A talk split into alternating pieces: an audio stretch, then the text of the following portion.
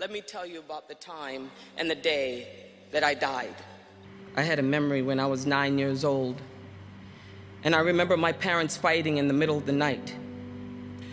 My older sister, Diane, told me to go in the house or people would hear me. So I ran in the house. I ran to the bathroom screaming still, just couldn't stop, and got down on my knees and closed my eyes. I put my hands together and said, God,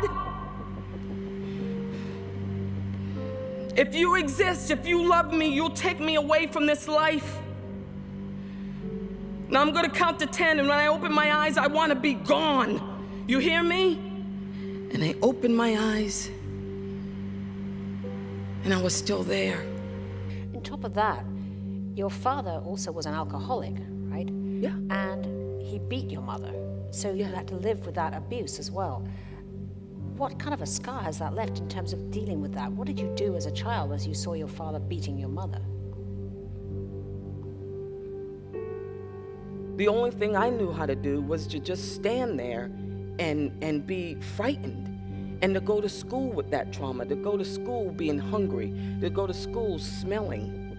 How did you rise out of that anger of the injustice? Oh my God. I don't necessarily feel like I'm out of the anger. He left me right there, so when I gained vision and strength and forgiveness, I can remember what it means to be a child who was hungry. I could remember what it means to be in trauma. I could remember poverty, alcoholism. I could remember what it means to be a child who dreams and sees no physical manifestation of it. I could remember because I lived it. I was there. We would go to bed and hear rats killing the pigeons in the roof. I mean, loud, squealing noises. We would wrap our sheets around our necks at night because the rats would crawl through holes in the wall, and you could hear them eating our toys at night and jumping on top of our beds. I always say that I was a bedwetter until I was 14. And I did everything to get food. I've stolen for food. I've jumped in huge garbage bins with maggots for food. And I sacrificed a childhood for food and grew up in immense shame. The one thing that I learned when I was poor, and this is something that people just need to say out loud, okay, is that you are invisible. Nobody sees you. You know, they say that the two most important days in a person's life is the day you were born and the day you discover why you were born. I absolutely knew I wanted to be an actor because I wanted to be somebody. I wanted to dream big and make a mark somehow. What is that one element that literally helps that kid who has nothing achieve ultimate success? What is that one factor? And they always say it's one person who was a mentor. I saw Miss Cicely Tyson in the autobiography of Miss Jane Pittman, and I saw a physical manifestation of a dream. I saw something that I could put my feet on the floor when I got out of bed in the morning, and I had a passion that could drive me. Just drive, that's it. But at 28, I crashed and burned, because emotionally I didn't get out. But as much as I didn't want to be my mother's daughter, I was very much my mother's daughter. I was still very much traumatized by the past. I very much was that little girl running from 8 to 9 boys who were always calling me, you black ugly n****, you're ugly, you're black, you're this.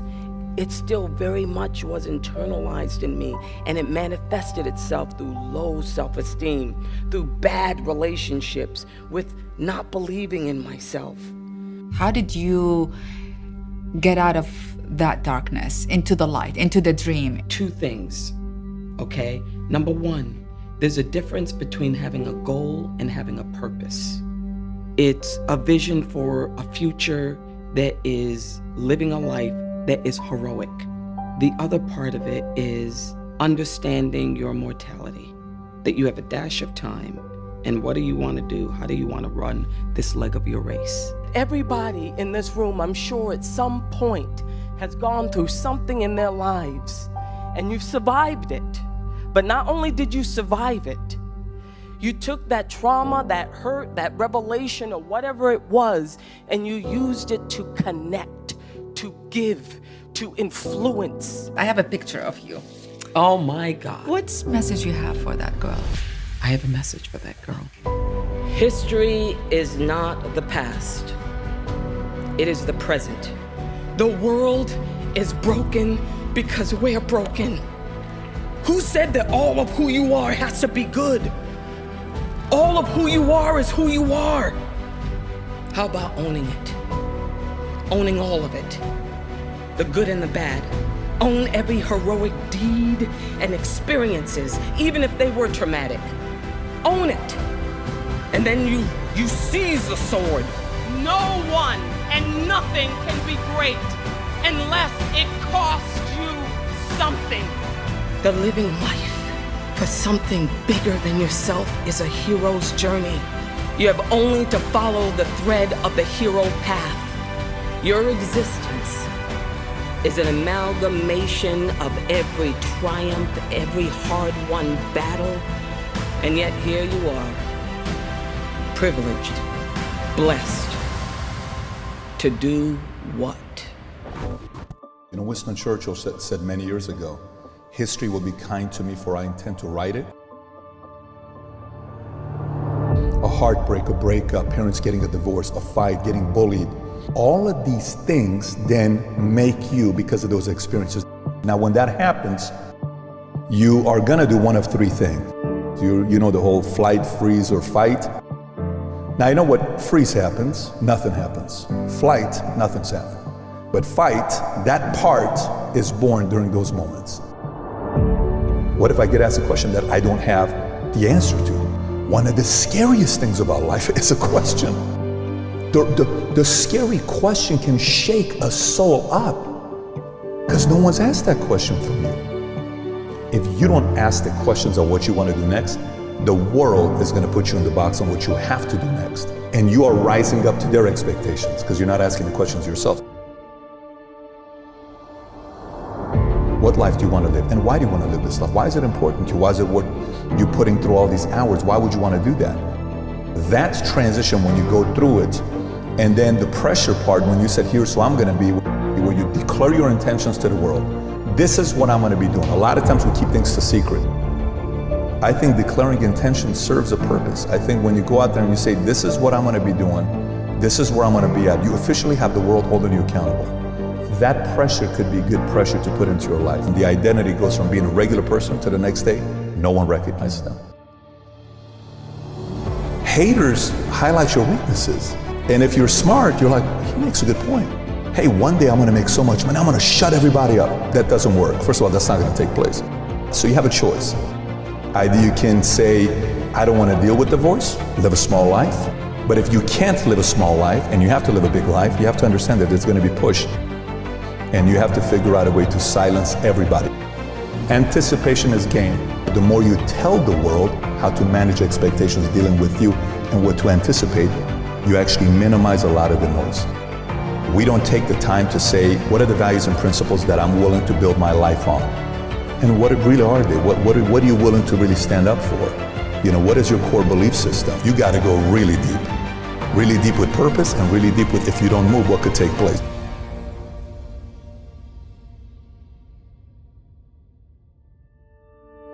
For people to sit there and realize, if you really want to move yourself, ask the questions, go deeper on what life could happen, both good and bad, happen to both of them, and hopefully that creates urgency for you to start taking the next necessary steps. The gift of imagination and visualization is rarely used properly.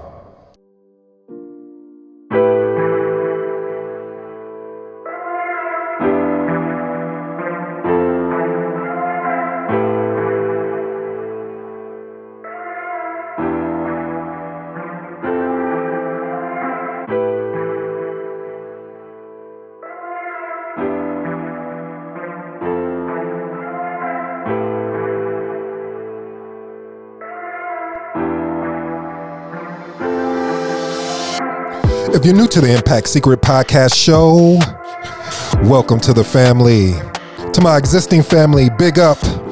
Thank you for joining as always. On this podcast show, we shift the mindset through personal development and business. I am your humble host, ED. For all you smart and intelligent folks out there, that just simply means Ed. Now, pull up to the dinner table.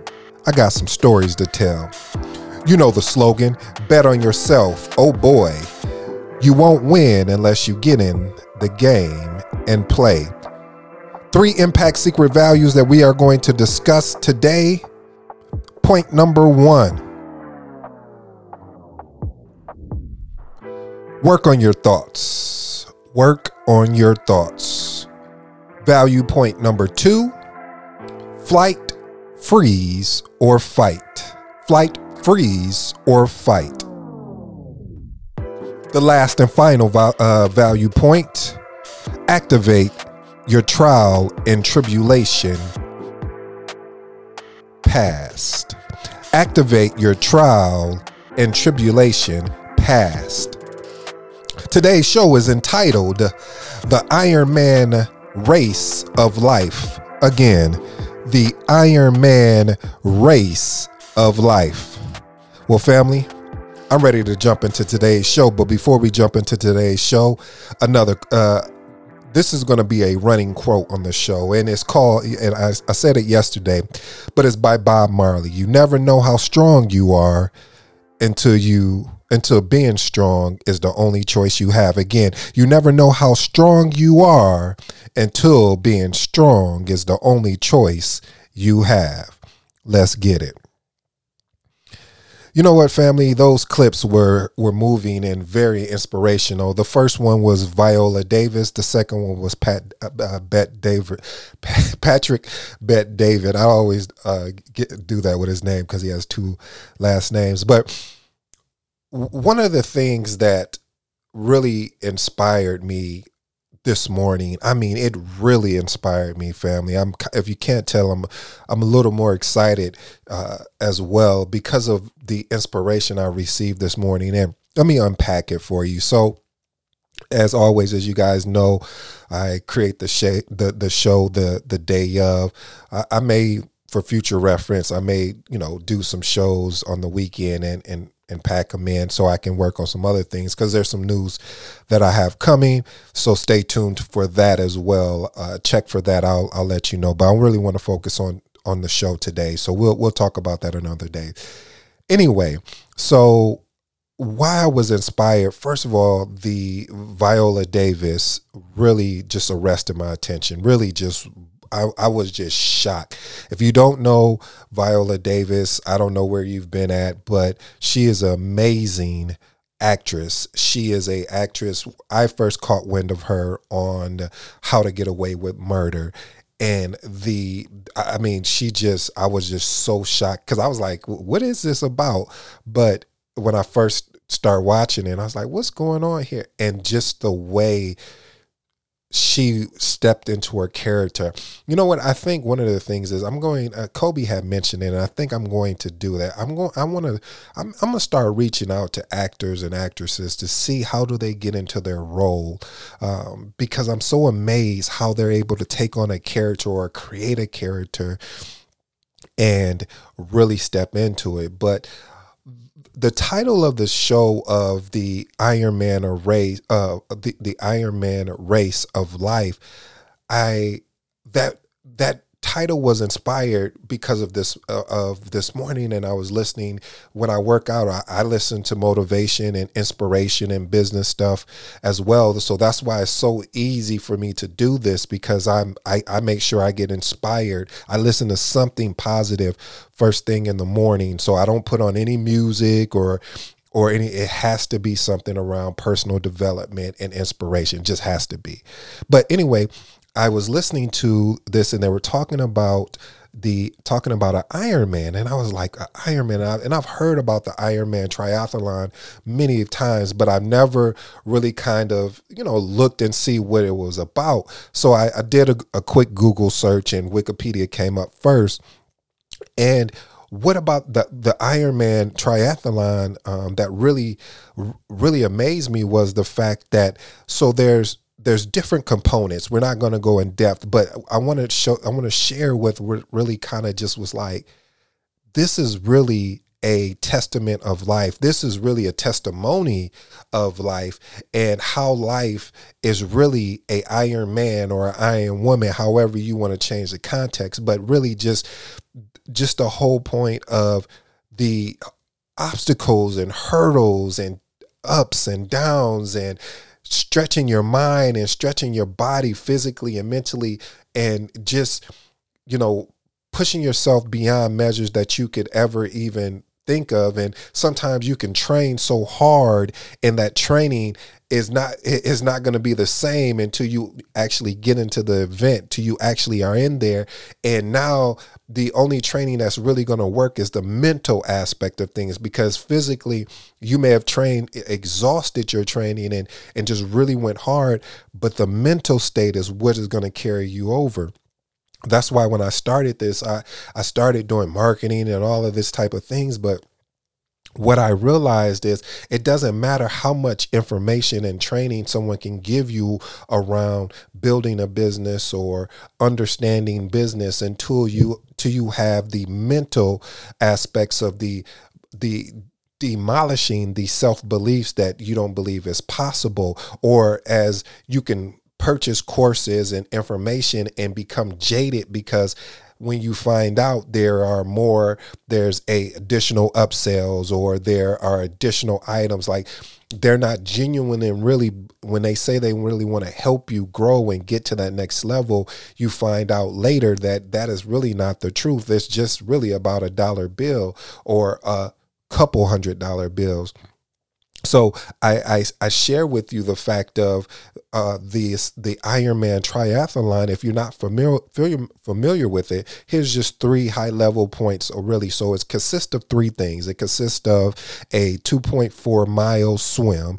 And now keep in mind, family, this is another thing that got me excited. It's the fact that there's a time limit. So you have 2 hours and 20 minutes to complete that swim. If you don't, well, I guess you don't get to move on to the next part.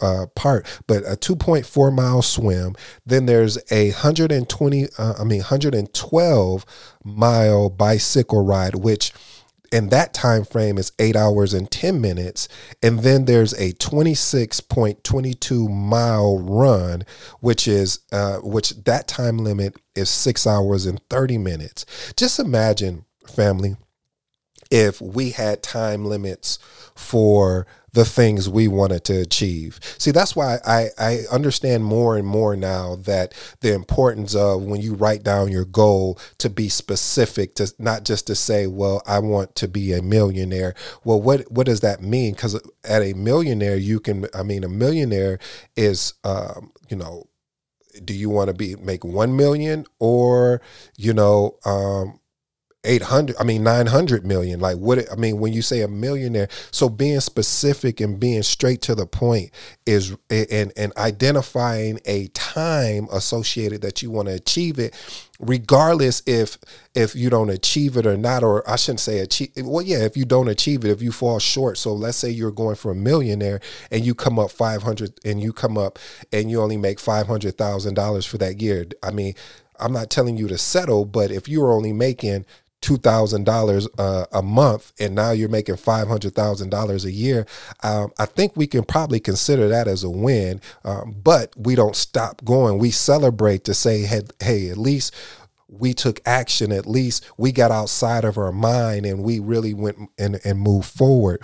So just think about that, family, about life as far as putting a date and time associated with the thing you want to achieve. Going back to this whole thing, I learned something as well about, again, your thoughts. And Ed Millett said something that was important, that he said, you will get out of life what you're willing to accept. Again, you will get out of life what you're willing to accept. And I was thinking about a story that actually, I mean, something that happened to me as a little kid, because as the more I continue to do these shows, like stories, I started documenting stories down and writing them down. Actually, I got that from the book. Oh, man, I can't think of the book, but it's by Matthew. I forgot his last name, but he created is a really good book. And if I find it, I'll mention it again. But he talks about doing your homework and basically just documenting your days. So, and it's not something long. It's like a sentence or two, and being able to look back at that. And one of the things I was able to remember is when I would think I was about 15 years old, 14, 15 years. I think it was 15. And I would ride my bike. It was probably about I don't know if it was about 3 or 4 miles. It may even been longer than that. Who knows? But I would ride my bike. I would get up probably about 5 in the morning, 4 or 5 o'clock in the morning to be to the golf course by 6:30, because what would happen is you would have, and it was a country club. So you would have, I'm riding my little bike, and you know, you're watching all these beautiful cars come in, you're watching and you're seeing a level of success, or which you, in my mind, even now, I'm like, wow, these people are successful. What do they do? And what it taught me of doing this every, I think what this was, because it was during the summer, I was doing this every day. And Saturdays were really the hugest days as a caddy, because I was a caddy, and you would literally work 16 holes. And if you've never golfed or been on a golf course, there, let me just give it to you like this. Just imagine walking up and down hills, either carrying a bag sometimes, or unless they had wheels.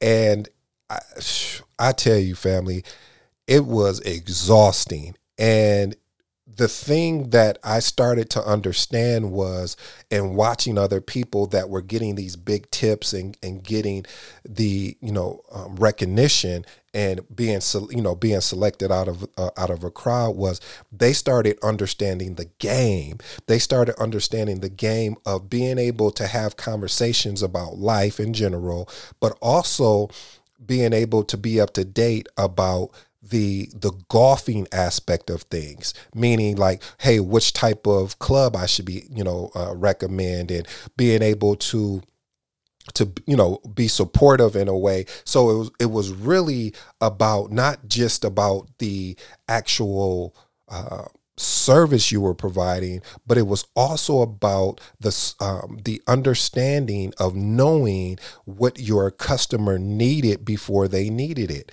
And that was this is what I was learning from the older people that were being a caddy. And it reminded me that in life it's not going to be easy, but it doesn't have to be hard. It reminded me that the will that I had, because I truly wanted my own money. I truly wanted to be in a position to not to go to my parents and ask them for things. I truly wanted to be more than what I was watching around in my environment and what people were doing. So while people were sleeping, I was up early in the morning on my bike going to this country club. But it was also exposing me to another level of letting me know there's more to life than what I was seeing and watching these people, how they moved. And it was different from the environment that I grew up in. So why am I sharing this with you? I'm sharing this with you to let you know that a lot of times we put ourselves in position to say little things like, I'll be happy when I'm able to get this thing, or achieve this thing, or be this thing. And then we get it, and then we find out that it's really not what we thought it was going to be. That's why I've learned you have to be, through my life, I've learned you have to be cognizant of what you ask for and what you want out of life. Because when you get these things and then you realize it really wasn't what I wanted. That's why I always tell you, family, to start now, if not today, no later than tomorrow, to start experimenting with things that you're interested in, that you love doing, because of the fact of, if you are working in a career and you get to that pinnacle, unless that was what you, I mean, unless you have so much love for it, it will put you in a position to make you question, like, why did I make all these sacrifices? And that's one thing I don't want you to experience, family, because I've experienced that personally, of working so hard, chasing degrees, chasing certifications, to get in a position to realize that, oh, this was not what they told me it was going to be. I still had a passion for it, and still am passionate about it. But what moved me was the fact of that I started testing out some of my other passions, like this podcasting, and I realized I also enjoy that. So I don't have to be limited. At a point, all I knew was project management. All I wanted to do was project management. And I realized I was shortchanging myself because I was unwilling to open my eyes up to my other passions and really see if there's opportunities there. And so what I'm telling you is that when you get frustrated with life, as Pat Bet-David has said, you have that option. You know, you have three options: is the flight, freeze, or fight. And a lot of times when we take flight is that we take flight because of a fear of not really feeling like we're going to be able to live up to our purpose. And then if we don't take flight, then we freeze, which I'm working on, family. You know, I did a show on it about procrastination, and we freeze and we're like, oh, well, we'll get that done tomorrow. Or we never just take action because we're always thinking like, well, I want to get all of this together to make it the best version, and then I'll put it out.